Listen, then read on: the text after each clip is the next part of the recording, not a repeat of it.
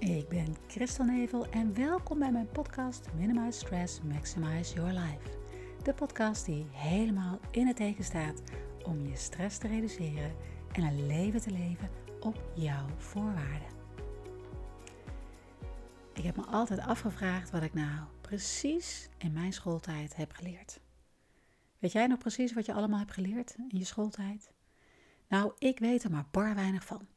En inmiddels weet ik na de vele artikelen en YouTube-video's hebben gekeken dat het niet aan mij ligt of aan mijn intelligentie, maar aan ons educatiesysteem. Want het hele onderwijs is in feite gebaseerd op feiten onthouden, dingen uit je hoofd leren, maar dit brengt je niet tot verandering, waardoor je, jammer genoeg, al het harde werk wat je hieraan hebt besteed, gewoonweg weer vergeet. En ons educatiesysteem zit vol met van die standaard testen. Ja, en eh, niet dat het hele educatiesysteem nou zo slecht is, want zeker niet. Het leert onze kinderen ook de normen en waarden en hoe ze met anderen omgaan. Maar ja, het leert ons niet het toestaan van je ware innerlijke kracht. Het leert ons niet om ons volle potentieel te benutten. En het leert je ook niet om je creativiteit te ontplooien op een manier die bij je past. En ik zie dit nu zo van dichtbij gebeuren met mijn zoontje. Is nu eh, tien jaar en eh, heeft een hekel aan knutselen. En dat snap ik, want zoals ze dat zo mooi noemen, de creatieve werkjes worden allemaal op dezelfde manier gemaakt. Met dezelfde materialen en dezelfde kleuren. En hij ziet dan dat de anderen dat veel beter doen als hij omdat het hem niet zo ligt. Maar ja, als we nu bijna dagelijks samen onze wandelingen maken, dan kletst hij honderd uit over van alles en nog wat wat hem bezighoudt. En dan zie ik daar creativiteit ten top. Alleen is dat niet het soort creativiteit wat van hem op school verwacht wordt. En er wordt al zoveel van ze verwacht. Ze moeten in een plaatje passen. Ze moeten de testen op niveaus maken die bij dat schooljaar hoort. Ga zo maar door. Ja, en past je kind dan niet in een bepaald plaatje, dan krijgt je kind een labeltje opgeplakt. Waarom nou geen educatie gebaseerd op ervaringen?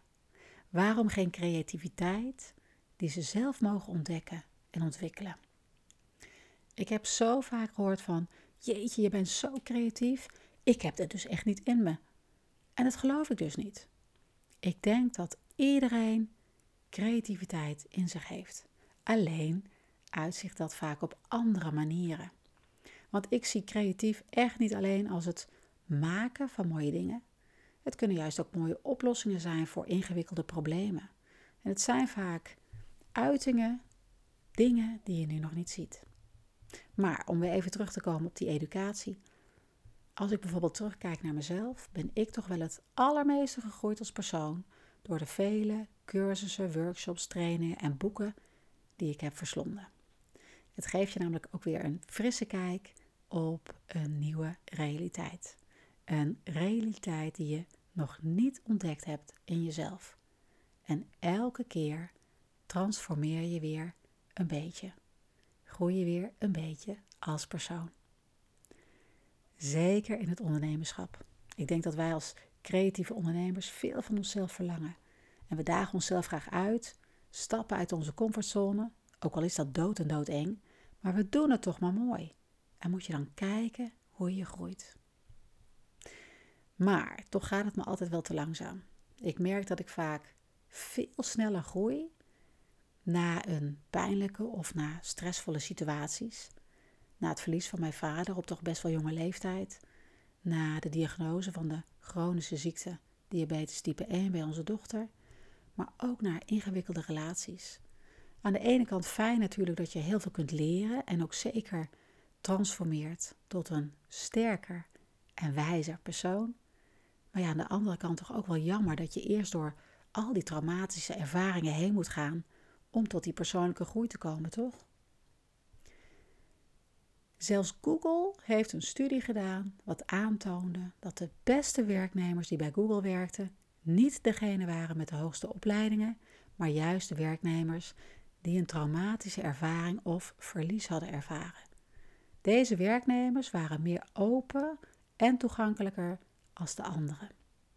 Ja, prachtige studie, maar toch jammer vind ik het dat je eerst zulke ervaringen moet opdoen om tot zulke resultaten te komen. Een echte transformatie gaat dus of gepaard met een nare ervaring, verlies, scheiding, etc. Of juist aan de andere kant gaat transformatie gepaard met het opdoen van informatie, het volgen van trainingen en cursussen. Maar dit zorgt vaak voor een heel langzaam proces voor je persoonlijke groei.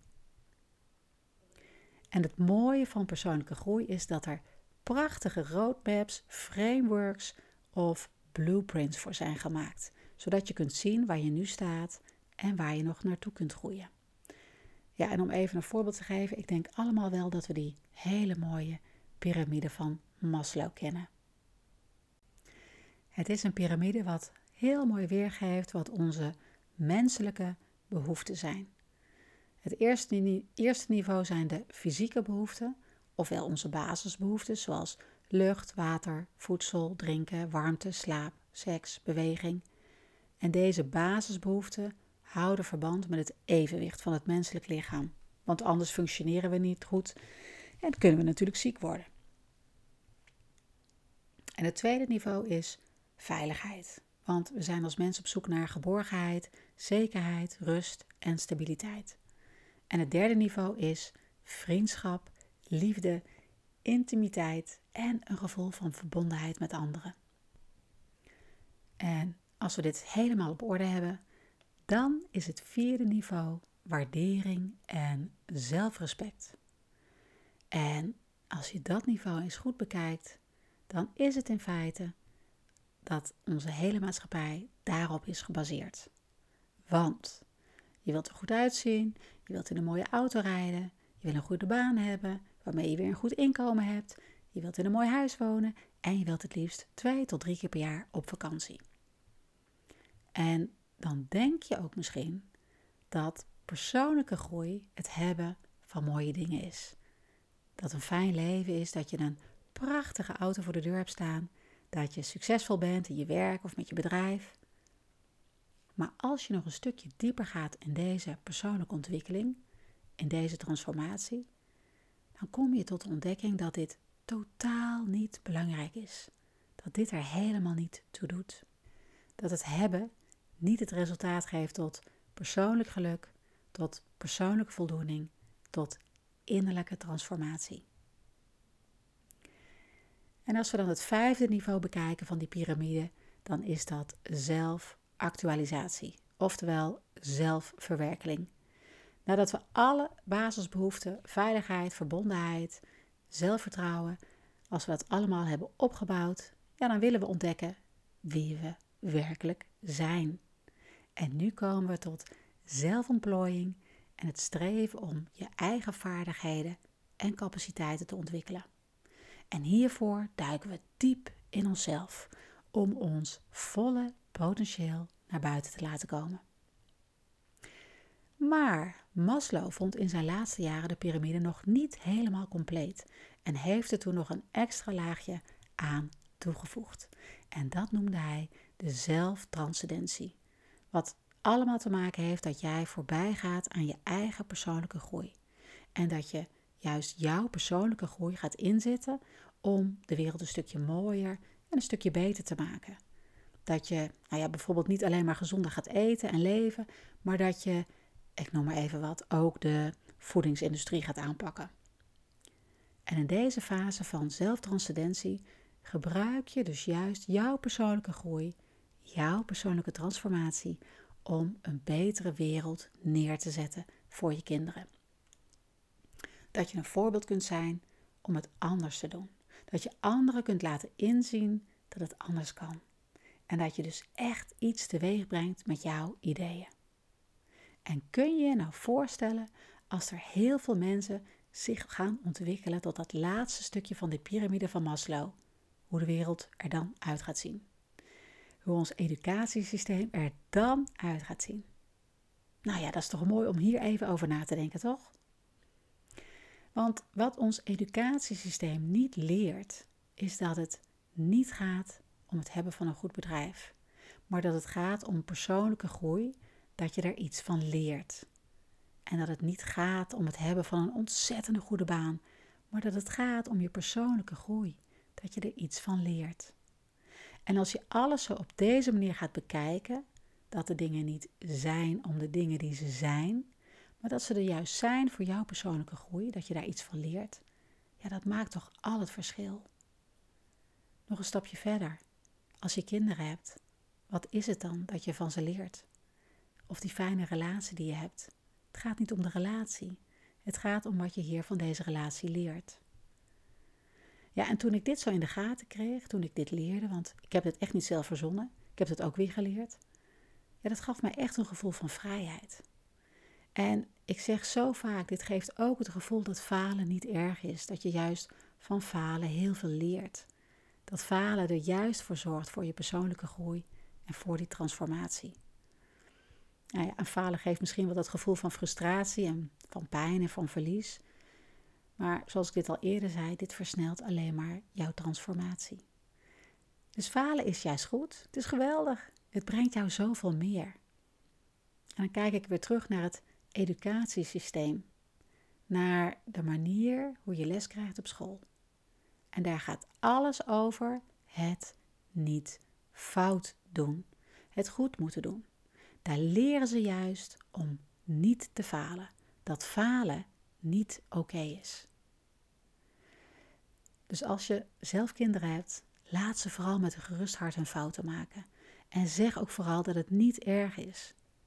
Want dan kun je juist de volgende keer het veel beter doen. Want je hebt nu juist geleerd hoe het niet moet. En elke dag besteed ik tijd aan mezelf om het te ontwikkelen. En ik lees dan informatieve boeken, of ik kijk YouTube-video's, of ik luister naar podcasts. Allemaal voor mijn persoonlijke groei. En hoe mooi was het dat ik recent nog een video zag waarbij iemand de term Rose gebruikte. In het Engels dus. R-O-S-E. Met daarbij de prachtige uitleg dat het een afkorting was van Rate of Self-Evolution. Wat betekent zoiets als de snelheid van zelfevolutie. Hoe goed je het doet in je leven.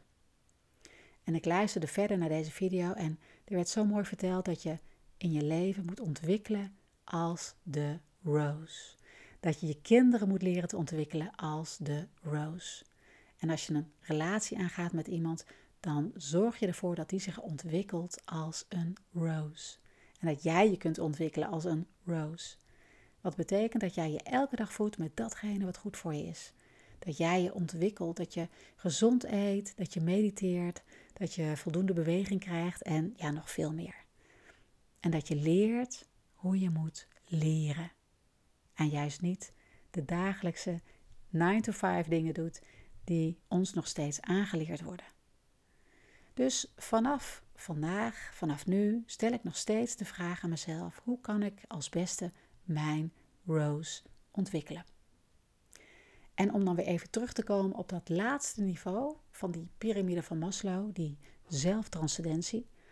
Ik vond dit best wel ingewikkeld, maar ik ging het veel beter begrijpen toen ik iemand hoorde vertellen dat het allemaal draait om jouw eigen pijn, jouw verdriet, jouw verlies, wat je hebt ervaren in je leven, om daar dus iets moois mee te gaan doen. Want dan sta je in je kracht. En als ik dan zo naar mezelf kijk, naar alles wat ik heb meegemaakt in mijn leven, ja, dan haal ik daar nu het mooie uit. Zodat ik juist door deze ervaringen anderen mag gaan helpen. En dat kun jij ook. Als je kijkt naar de minder leuke dingen in je leven, maar die hebben getransformeerd tot de persoon die je vandaag de dag bent, kijk eens wat je hieruit kunt halen. Kijk wat je hiermee kunt gaan doen. En dat is je innerlijke kracht. En dan ben ik heel blij dat je heel misschien door het luisteren van deze episode een stukje van jouw innerlijke kracht weer hebt gevonden. Maar voordat je nu de hele wereld wil gaan redden, wil ik je nog meegeven dat het belangrijkste is om eerst aan jezelf te gaan werken. Zet jezelf op nummer 1. En dat is zeker voor ons vrouwen denk ik toch wel het moeilijkste wat er is. Want hoe vaak cijfer je jezelf weg voor je kinderen en hoe vaak cijfer jij jezelf weg voor die ander? Ja, en om hier een beetje mee te helpen heb ik een heel prachtig verhaal over ons hart. En ik dacht altijd, en misschien denk jij dat ook, dat ons brein het allerbelangrijkste orgaan is van ons lichaam. Maar dat is het dus niet. Het belangrijkste orgaan en het sterkste orgaan van je lichaam is je hart. Want wist je dat het hart het grootste elektromagnetisch veld genereert in je lichaam? En dat dat veld 60 keer groter is in omvang dan hersengolven? En dat het 110 keer krachtiger is dan wat door het brein wordt geproduceerd. En het hart kun je zien als het meest egoïstische orgaan in je lichaam. Want je hart zorgt heel goed voor zichzelf door eerst al het goede bloed tot zich te nemen en dan de rest weg te geven aan andere organen. Ja, en dat kun je heel egoïstisch noemen, of dat kun je zien als heel goed voor jezelf zorgen. Want als het hart dit niet doet, als het hart niet goed voor zichzelf zorgt, dan gaat het dood. En je weet wat er gebeurt als je hart doodgaat.